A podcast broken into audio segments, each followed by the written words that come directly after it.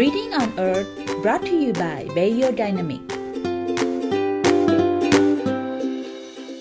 สวัสดีค่ะ กลับมาพบกับพอดแคสต์ Reading on Earth ของเราในตอน ใหม่นะคะ ถือว่าเป็นหนังสือเล่มที่ 4 ที่เราจะรีวิวกันแล้วเนาะแต่ว่าเนื่องจากว่าหนังสือเล่มที่แล้วของเราเนี่ยสามารถแบ่งได้เป็น 2 ตอนนะคะ ก็เลยตอนนี้ก็เลยจะเป็นตอนที่เรากลับมาพบกันเป็น EP ที่ 5 แล้ว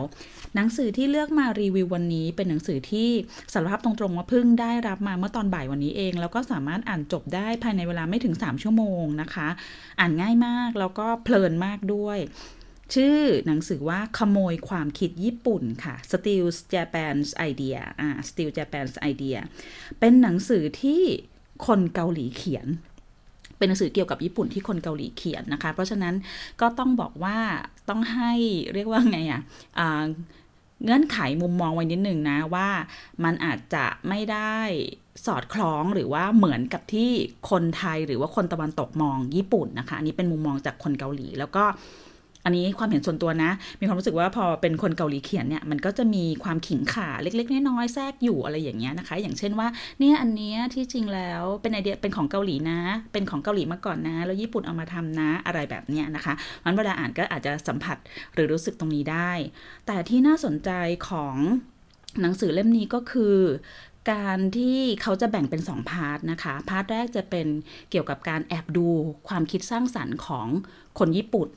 ว่าญี่ปุ่นเนี่ยพัฒนาประเทศด้วยการใช้ความคิดสร้างสรรค์นำแล้วก็ใน part ที่2นะคะ part แรกเป็นเรื่องของความคิดสร้างสรรค์ part ที่2เนี่ยจะเป็นเรื่องของการเผชิญหน้ากับคนญี่ปุ่น คือเขาเขียนไว้แบบนี้นะ แต่ความจริงแล้วมันไม่ใช่การต่อสู้หรืออะไร แต่มันเป็นเหมือนกับการเข้าไปสัมผัสแล้วก็ทำความเข้าใจ สังคมญี่ปุ่น แล้วก็การดำเนินธุรกิจของญี่ปุ่นนะคะ ซึ่ง part นี้เป็น part ที่ชอบมากอ่านแล้วสนุกมาก ก็เดี๋ยวจะขอเล่าถึง part นี้ก่อนก็แล้วกันนะคะ ที่จริงแล้วหนังสือในหนังสือเนี่ยจะพูดถึงธุรกิจต่างๆ ในญี่ปุ่น ที่หลากหลายมากมีอื่นๆ เยอะแยะมากมายเต็มไปหมดเลยนะคะ แต่จะขอหยิบยกขึ้นมาสักหนึ่งหรือสองธุรกิจที่อ่านแล้วรู้สึกว่าเออชอบ แล้วก็เป็นไอเดียที่น่าสนใจสำหรับคนที่มองว่าจะทำธุรกิจของตัวเองหรือว่าจะเอาไปพัฒนาอะไรเกี่ยวกับการทำงานเนี่ยก็คิดว่าน่าจะใช้ได้นะคะ อันแรกเลยก็คือเป็นธุรกิจร้านสะดวกซื้ออ่าถ้าพูดถึงธุรกิจร้านสะดวกซื้อในญี่ปุ่นหรือที่เรารู้จักกันในชื่อเล่นว่าคอมบินีเนี่ยนะคะ convenience store เนี่ยคอมบินีเนี่ยญี่ปุ่นก็เป็นประเป็นประเทศที่มีแบรนด์ของร้านสะดวกซื้อเนี่ยเยอะมาก ถ้าใครเคยไปเที่ยวญี่ปุ่นก็คงจะเห็นใช่ไหมคะว่า จะผุดอยู่เป็นดอกเห็ดริมถนนเต็มไปหมดเลยทั้ง7 e เ e ่ e อที่โด่งดังมากในบ้านเราใช่ไหมคะ มีลอสันมียี่ห้ออื่นๆเยอะแยะมากมาย แต่ในหนังสือเล่มนี้ค่ะ พูดถึงร้านสะดวกซื้อที่ชื่อว่าโอเซกิ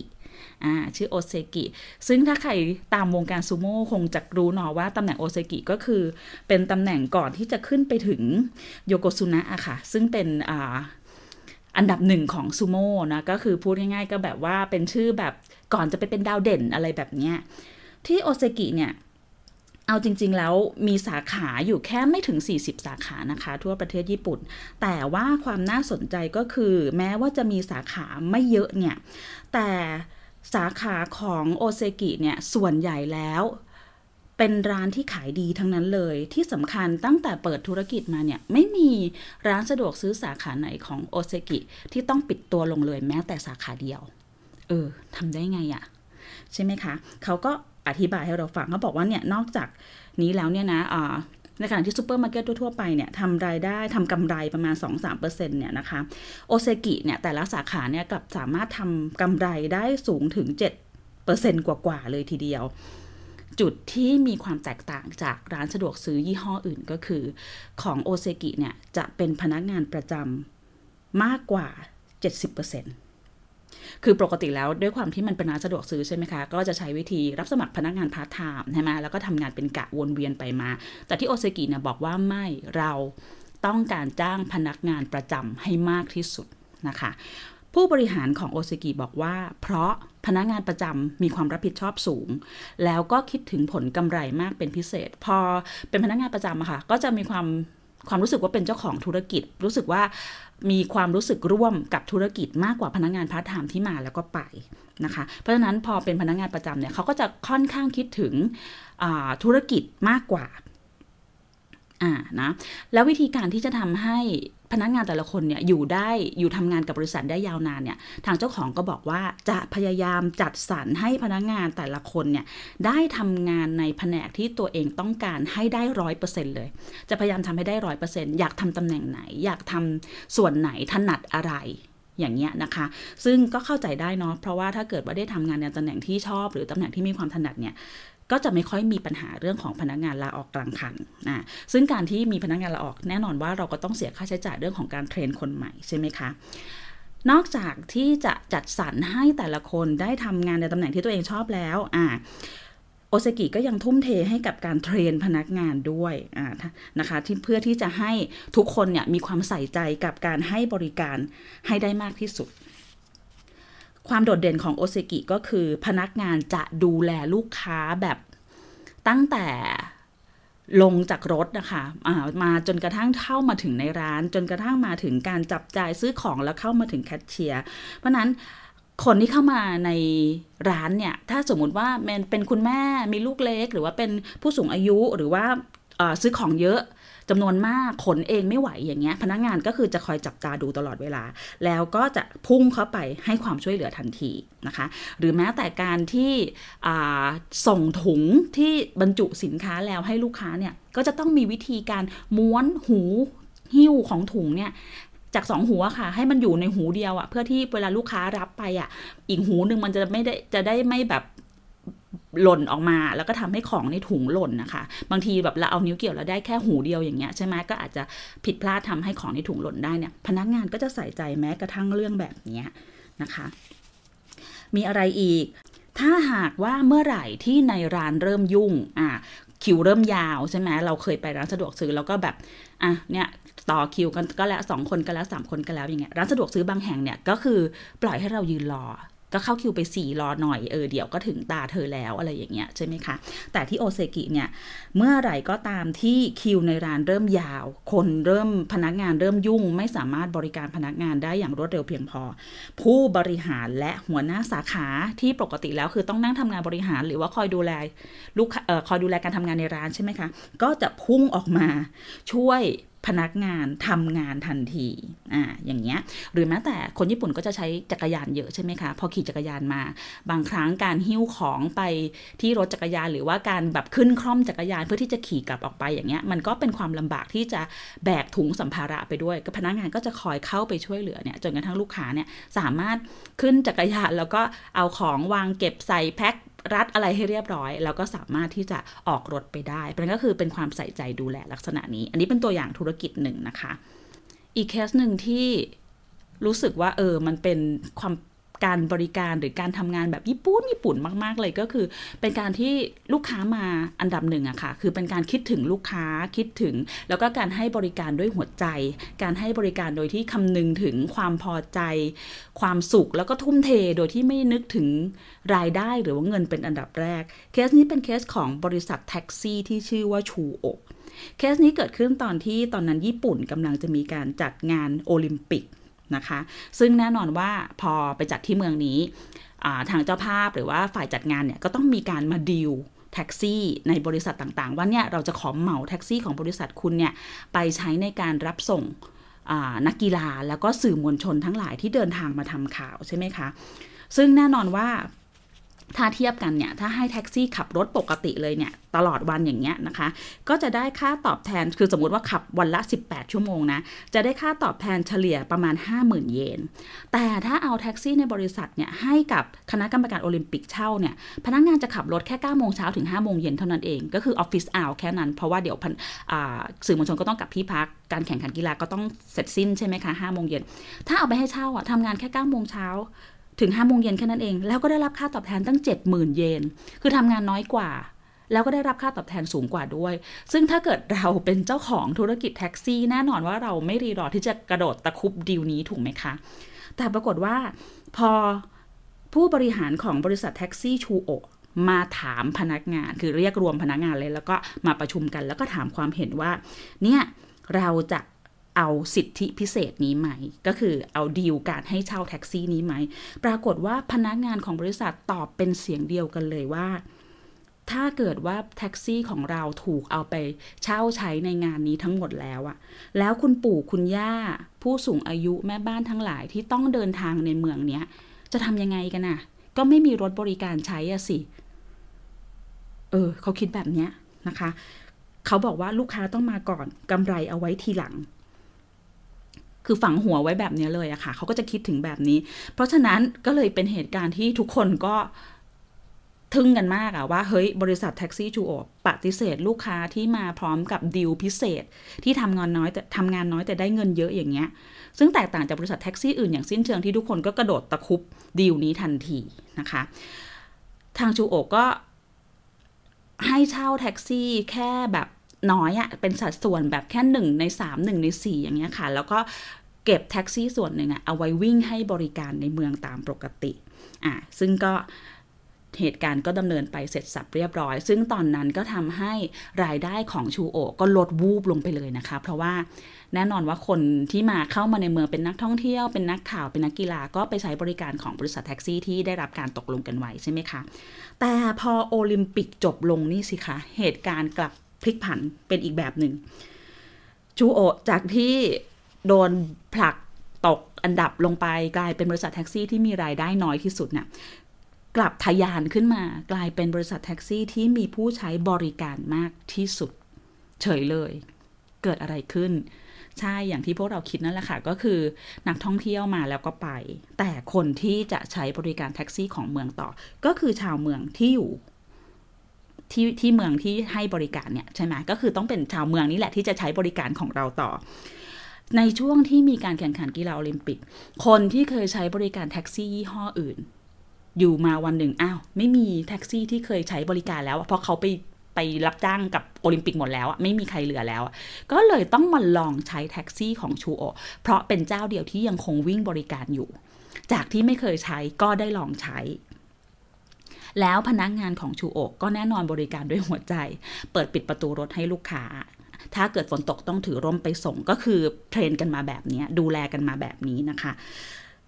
หลังจากนั้นมาเนี่ยก็หลังจากเนี่ยพอผ่านพ้นช่วงโอลิมปิกไปทุกคนก็ได้ลองใช้ชูโอในช่วงนั้นใช่ไหมคะ ก็กลายเป็นแฟนประจำแล้วก็กลายเป็นลูกค้าที่ชื่นชอบแล้วก็พักดีกับบริษัทแท็กซี่ของชูโอ สืบต่อกันมาจนถึงทุกวันนี้ แล้วก็ยังกลายเป็นแบรนด์แท็กซี่อันดับหนึ่งของเมืองอยู่ อีกเคสธุรกิจหนึ่งที่น่าสนใจมาก ๆ ในเรื่องนี้ แล้วก็คิดว่าประเทศไทยเราก็น่าจะก้าวเข้าถึง ภาวะนี้ในอีกไม่ช้าด้วยนะคะ ก็คือภาวะของสังคมสูงวัยเนาะก็คือ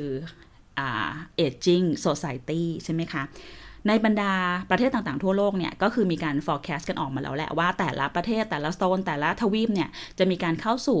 สังคมสูงวัยกันเมื่อไหร่ ซึ่งปรากฏว่าเอเชียเราก็นำโด่งมาเลยนะคะนำโด่งนำริ้วเลยในขณะที่ยุโรปเนี่ยอาจจะแบบออีก 10 อีก 20 ปี อีก 30 ปีหรืออะไรก็ตามนะคะสหประชาชาติเนี่ยคาดการเอาไว้เลยว่าประมาณปี2คศ 2050 เนี่ยผู้สูงอายุ ในเอเชียเนี่ยจะล้ำหน้าผู้สูงอายุทั่วโลกเลยค่ะ โดยที่จะมีจำนวนผู้สูงอายุถึง 61%คืออีก 30 ปีต่อจากนี้ 61%ของคนในเอเชียจะกลายเป็นคนแก่ก็คือมีเป็นผู้ที่มีอายุเกิน 60 ปีอะค่ะ โดยที่ประเทศที่นำชาวบ้านมาเลยนะคะ ก็คือญี่ปุ่นตามมาด้วยเกาหลีแล้วก็สิงคโปร์ ส่วนไทย อินโดเวียดนามก็คือจะตามมาอีกในไม่ช้าเช่นกันอะเพราะฉะนั้นแล้วเนี่ยนะคะะปัญหาของ สังคมสูงวัยเนี่ย ก็กลายเป็นสิ่งที่มีผลต่อวิธีคิดทำธุรกิจในประเทศญี่ปุ่นค่อนข้างมาก แต่ก็ต้องบอกว่าที่ในหนังสือเล่มนี้พูดถึงเนี่ยสังคมสูงวัยในญี่ปุ่นเนี่ยไม่ได้ทำให้ประเทศเป็นคือเขาไม่ได้มองว่าประเทศเป็นภาระนะ เพราะว่าคนในประเทศญี่ปุ่นเนี่ยมีวินัยในการออมที่ดี มีการเก็บสะสมเงิน มีการวางแผนเกษียณนะคะ เพราะฉะนั้นเขาบอกว่าเนี่ย เมื่อปีคศ 2011 เนี่ย ค่าใช้จ่ายประจำปีของผู้ที่มีอายุ 60 ปีขึ้นไปของญี่ปุ่นเนี่ย พุ่งขึ้นไปสูงถึง 100 ล้านล้านเยน หรือคิดเป็น 44%ของค่าใช้จ่ายทั้งหมด ธนาคารในญี่ปุ่นรายงานว่า ในปี 2010 ที่ผ่านมาเนี่ยนะคะ เงินฝากจำนวน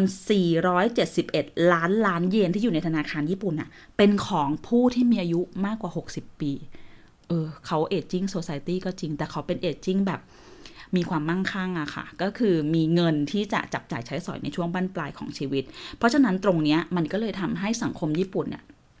เริ่มพลิกละเริ่มหันไปมองการทำธุรกิจกับคนสูงวัย ซึ่งในเนี้ยก็จะเล่าเคสเอาไว้แบบสนุกสนานเยอะแยะมากมายเลยอะอย่างเช่นว่า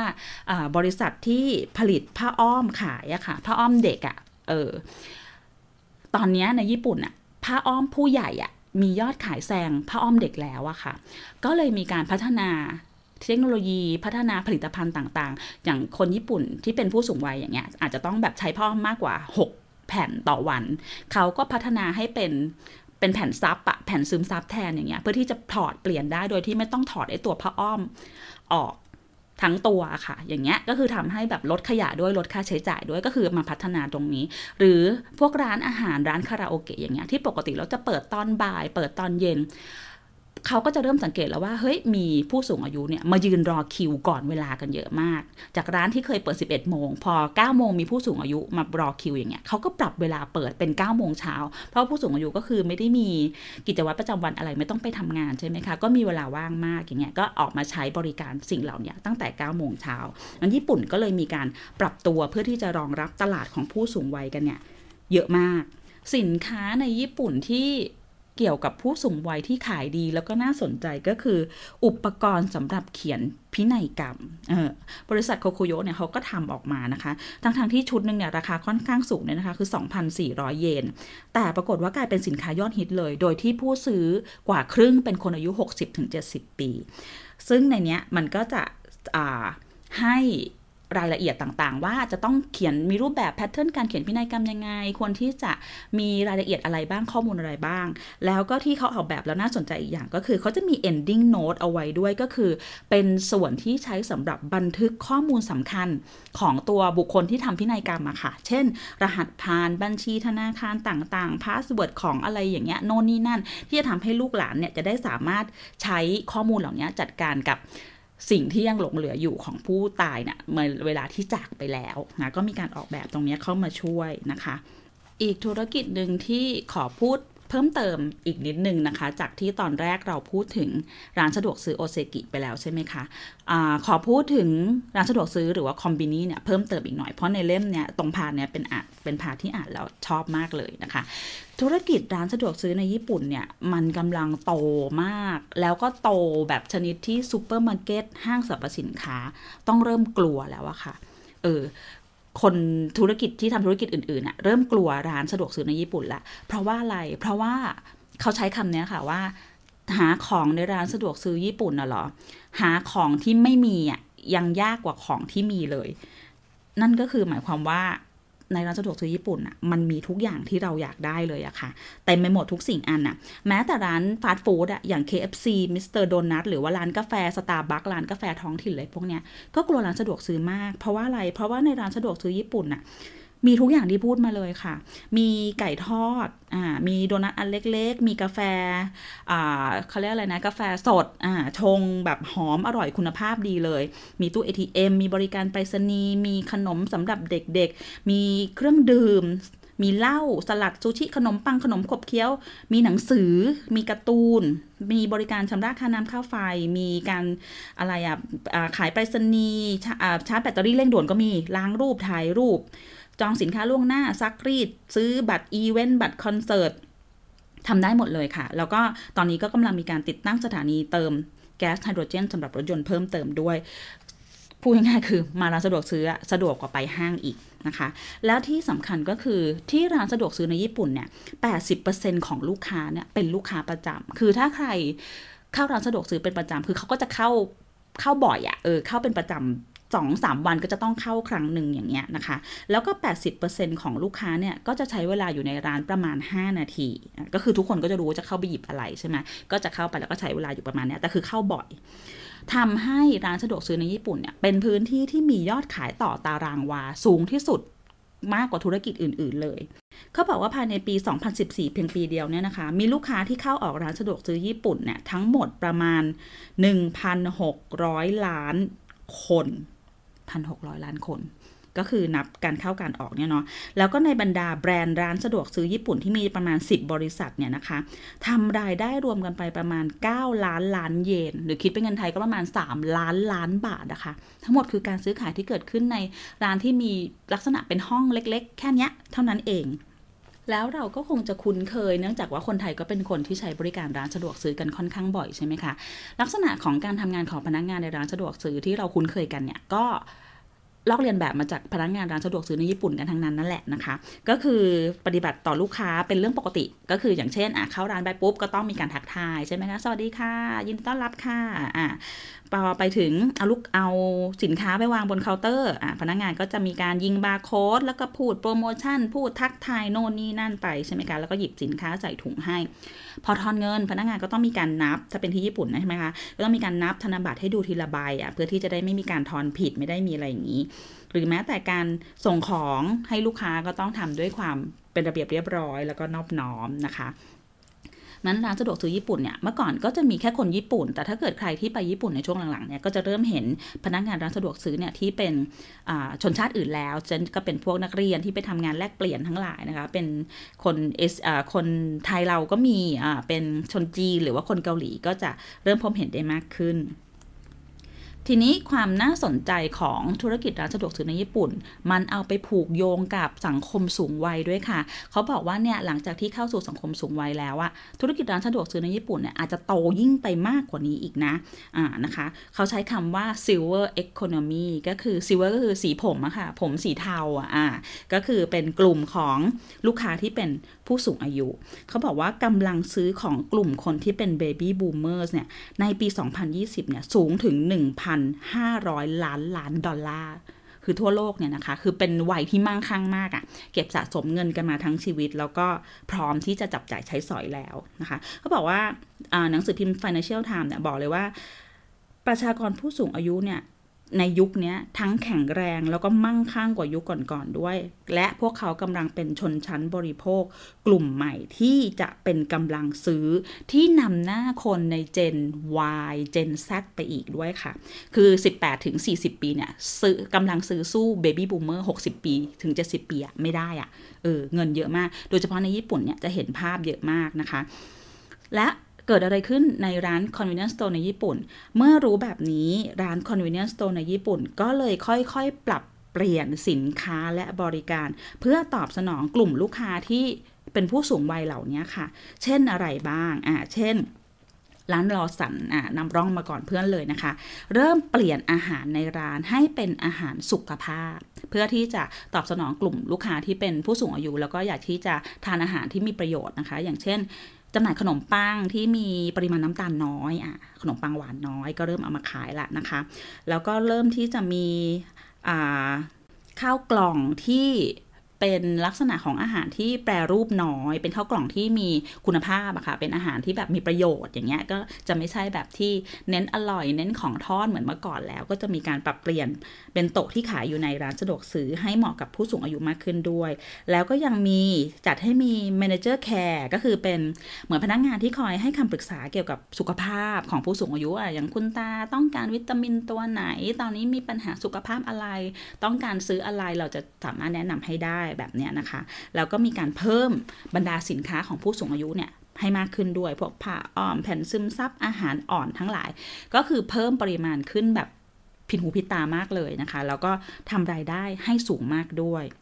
อีกกลยุทธ์หนึ่งที่เขาเล่าในนี้ก็คือว่าตอนนี้ร้านสะดวกซื้อในญี่ปุ่นเริ่มที่จะเปิดให้ลูกค้าใช้บริการห้องน้ำ ในร้านแล้วด้วย คือเมื่อก่อนมันก็มีนะ คือหมายถึงว่าน้ำสะดวกซื้อส่วนใหญ่ในญี่ปุ่นมันก็มีห้องน้ำแหละก็คือไว้ให้พนักงานใช้ แต่คือไม่ได้เปิด ให้คนภายนอกเข้ามาใช้ก็ด้วยเหตุผลเรื่องความปลอดภัยความอะไรแบบนี้นะคะ แต่พอมาถึงยุคนี้ก็เริ่มมีการอนุญาตให้ใช้อะก็คือถ้าเกิดใครปวดท้องเอออย่างเงี้ยก็สามารถมาถามพนักขอพนักงานเข้าห้องน้ำได้ ถามว่าทำไมเขาถึงเริ่มอนุญาตให้ใช้เขาบอกว่าเพราะว่า ด้วยความเกรงใจอะพอคนมาใช้บริการห้องน้ำแล้ว มันก็ไม่มีใครออกไปมือเปล่าใช่ไหมคะ ทุกคนก็จะต้องซื้ออะไรเล็ก ๆ น้อยๆติดไม้ติดมือกลับไปด้วยแบบเนี้ยนะคะ เพราะนั้นร้านสะดวกซื้อญี่ปุ่นเนี่ยก็คือใช้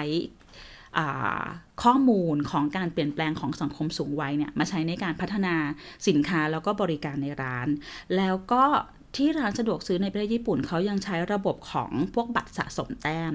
ซึ่งเมื่อต้องใช้บัตรสะสมแต้ม บ้านเราก็มีเนาะ all member ใช่ไหมคะ มันก็ทำให้เกิดการสะสมข้อมูลนะคะ แล้วมันก็กลายเป็น big data ก็เอา big data ตรงเนี้ยมาใช้ในการศึกษาพฤติกรรมผู้บริโภคก็จะได้รู้ว่าไลฟ์สไตล์แบบไหน คนอายุเท่านี้ซื้อของอะไรบ่อยอย่างเงี้ยเป็นต้นนะคะ เพราะฉะนั้นเขาบอกว่าตอนนี้ในญี่ปุ่นเนี่ยห้างสรรพสินค้าและซูเปอร์มาร์เก็ตเนี่ยกำลัง ขาลงคือลงวูบวูบเลยในขณะที่ร้านสะดวกซื้อ ซึ่งเป็นร้านเล็กๆเนี่ยนะคะ เติบโตขึ้นแบบผิดหูผิดตามาก แล้วทำให้ตลาดของอ convenience store ในญี่ปุ่นเนี่ย ตอนนี้มีมูลค่ามากถึง 10 ล้านล้านเยนแล้วด้วยเออซึ่งก็ถือว่านับตั้งแต่ที่ญี่ปุ่นมีร้านสะดวกซื้อมาก็เป็นเวลา 40 ปีแล้วนะคะ ยุคนี้ก็เลยเป็นยุคที่มีการเปลี่ยนแปลงในธุรกิจร้านสะดวกซื้อเนี่ยค่อนข้างมาก ขอเล่าถึง ส่วนนี้หน่อยนะคะเขาบอกว่าการที่กิจการกิจการหนึ่งเนี่ยจะมีอายุยืนนานอยู่ได้ เขาบอกว่าเอาจริง ๆ แล้วเนี่ยในวัฏจักรการเกิดแก่เจ็บตายของธุรกิจเนี่ยไม่มีกิจการใดที่จะสืบทอดได้เกิน 3 รุ่นเออคือการจะหากิจการอายุเกินร้อยปีเนี่ยยากมากนะคะ แต่ปรากฏว่าในญี่ปุ่นมีธุรกิจที่อายุยืนนานกว่า 100 ปี จำนวนมาก แล้วก็พบว่าญี่ปุ่นเนี่ยมีบริษัทที่หรือธุรกิจที่เก่าแก่ที่ตั้งมาเกินร้อยปีเนี่ยทั้งหมดถึง 26,000 กว่าแห่ง แล้วก็ที่เกิน 200 ปีเนี่ยอีก 3,000 แห่งด้วยโอ้ my god เคล็ดลับคืออะไร เขาทำได้ยังไงที่ทำให้มีการส่งต่อธุรกิจ คือ 200 ปีนี่มันหลายเจเนอเรชันมากเลยนะคะ แล้วมันก็ผ่านการเปลี่ยนแปลงของยุคสมัยเทคโนโลยีที่แบบมหาศาลมากอะ่ะเออ คือถ้าเป็นในคำคิดของคนยุคนี้ก็คือ มันน่าจะโดน disrupt แล้วก็แบบปิดกิจการไปแล้วว่าเออแต่ทำไมมันยังอยู่รอดมาได้ เขาก็เลยเนี่ยเล่าถึงเรื่องเนี้ยว่า เคล็ดลับอะไรที่ทำให้กิจการในญี่ปุ่นเนี่ย มันยืนยาวได้ถึงขนาดนั้นนะคะะเขาพูดถึงปัจจัยที่มันเป็นลักษณะของอเรื่องของการเมือง ก่อนเนาะคือญี่ปุ่นเนี่ยด้วยความที่เป็นประเทศที่ไม่ได้ประสบกับกิจการในประเทศล้มละลาย คือไม่ได้เกิดเหตุการคือไม่ได้ตกเป็นอาณานิคม แล้วก็ไม่เคยเกิดสงครามภายใน คือไม่เคยรบกันเองในประเทศนะคะ คือที่ไม่เคยตกเป็นอาณานิคม เนี่ยหรือว่าเจอผู้รุกรานเนี่ยก็เพราะด้วยความที่เป็นเกาะนั่นแหละ คือจะไปตีก็ลำบากเนาะต้องขนม้าขนเรือขนอะไรปืนหยงปืนใหญ่ใส่เรือไปตีอะมันก็ลำบากอะนะคะเพราะนั้นก็เลยเป็นประเทศที่ไม่เคยถูกรุกรานเข้ามายึดพื้นที่ แล้วก็ไม่มีสงครามภายในด้วยเพราะนั้นมันก็เลยไม่มีอะไรที่มาทำให้ธุรกิจมันหยุดชะงักอะเออนะคะ อันนั้นเป็นสาเหตุทางการเมือง แต่ว่าสิ่งที่ทำให้บริษัทของญี่ปุ่นเนี่ย อยู่รอดยืนนานกันมาได้ร้อยสองร้อยปีเนี่ย เพราะว่าเขามีคติในการทำงานนะคะ ซึ่งแต่ละบริษัทเนี่ยก็จะมีคติที่แตกต่างกันเออซึ่งก็มีการไปสำรวจนะคะว่ากิจการจำนวนเนี่ยหลายพันกิจการที่อายุยืนเป็นร้อยร้อยปีของญี่ปุ่นเนี่ยเขามีหลักในการมีปรัชญายังไงที่ทำให้กิจการอยู่รอดปลอดภัย ซึ่งก็พบว่าแต่ละแห่งมีเหมือนกันอยู่ 5 ข้ออ่าคืออะไร หนึ่งคำขอบคุณนะคะ ก็คือคำขอบคุณที่มีให้กับลูกค้านั่นเองสองความขยันขันแข็งสามการพิจารณาอย่างถี่ถ้วนสี่ความมัธยัติแล้วก็ห้าการอุทิศตนอะนะคะ แล้วเขาก็พูดถึงบริษัทก่อสร้างชื่อคอนโกกุมิ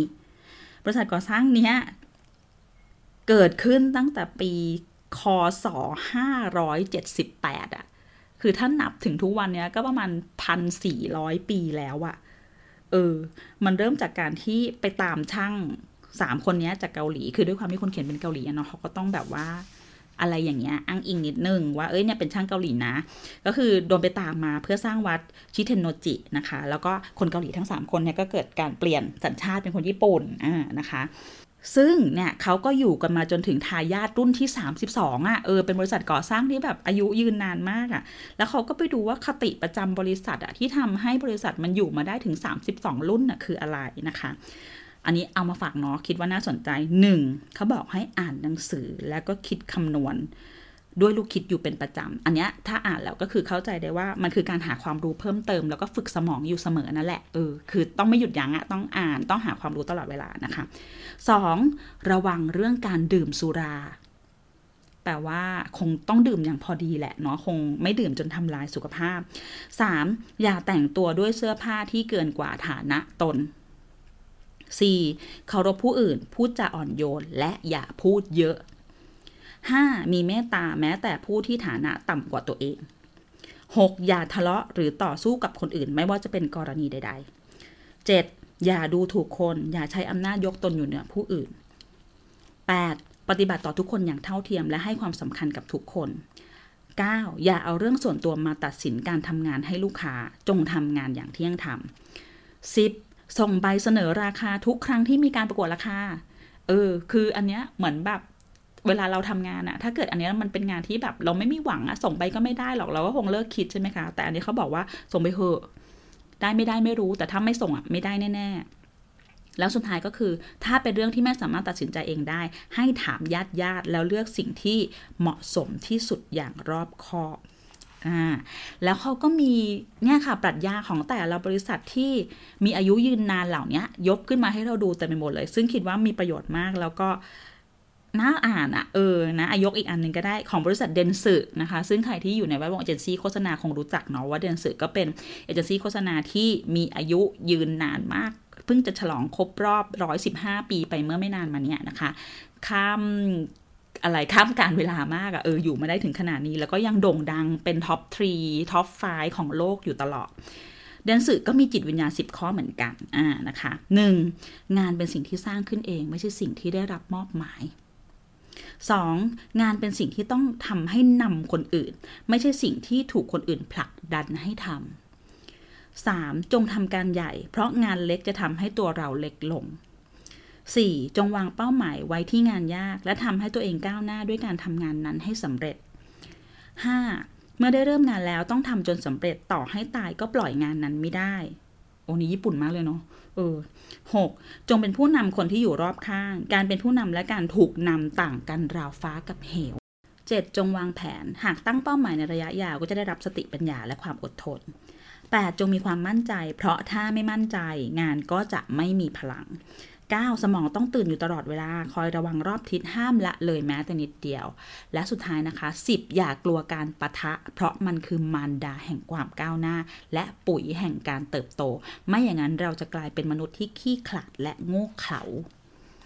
แต่ละที่มันก็จะมีปรัชญาแตกต่างกันเนาะเราก็ลองไปเปิดดูได้นะคะ ว่าในหนังสือเล่มนี้แต่ละธุรกิจเขามีแนวทางอะไรยังไงบ้าง ในบทสุดท้ายของหนังสือเล่มนี้นะคะ ก็เขาจะพูดถึงบุคคล 3 คนอะถ้าเกิดว่าใครเคยอ่านประวัติศาสตร์ญี่ปุ่นก็น่าจะเคยได้ยินชื่อทั้ง 3 คนนี้แหละ ก็คือเป็นนายพลที่ครองเมืองในยุคสมัยโน้นของญี่ปุ่นสมัยสงครามกลางเมืองนะคะ คนแรกก็คือโอดะโนบุนางะอะคนที่ 2 คือโทโยโตมิฮิเดโยชิ แล้วก็คนสุดท้ายคือ อันนี้คนไทยต้องคุ้นชื่อแน่นอน โทคุงาวะ อิเอยาสุนะคะ ทั้งทั้ง 3 คนก็เป็นผู้ที่มีความสำคัญในประวัติศาสตร์ญี่ปุ่นทั้งนั้น และทั้ง 3 คนก็เป็นคนที่มีความแตกต่างกันอย่างสิ้นเชิงในการบริหารงานด้วยเออนะคะถ้ามีนกในติ่งเกลอยู่ตัวหนึ่งแล้วมันไม่ยอมอ้าปากร้องเพลงเลย นายพลทั้ง 3 คนนี้มีวิธีการทำงานที่แตกต่างกันมาก คนแรกโนบุนางะ ถ้าไม่ร้องก็หักคอมันทิ้งซะ ก็คือเป็นคนที่ ถ้าไม่ทำก็ก็ตายซะเออประมาณนั้นนะเออสั่งอะไรต้องทำเป็นคนแบบนั้นนะคะ คนที่สองอ่าฮิเดโยชินะคะ ก็คือเขาก็จะบอกว่าถ้านกมันไม่ร้องเพลงใช่ไหมหาทางทำยังไงก็ได้ ให้มันร้องเพลง ก็คือเป็นคนที่มุ่งมั่นเออมีความมุ่งมั่นสูงอะค่ะ จะต้องทำตามเจตนารมณ์ของตัวเองให้ได้ ไม่ว่าจะด้วยวิธีใดก็ตาม มันก็เป็นคนที่ถ้าเป็นเจ้านายก็คงสั่งลูกน้องประมาณว่า ทำไม่ได้ก็ต้องทำให้ได้ ไม่ว่าจะด้วยวิธีไหนก็ตามอ่าแล้วก็คนสุดท้ายคืออิเอยาสุ ถ้านกในติ่งเกลไม่ร้อง เขาบอกว่า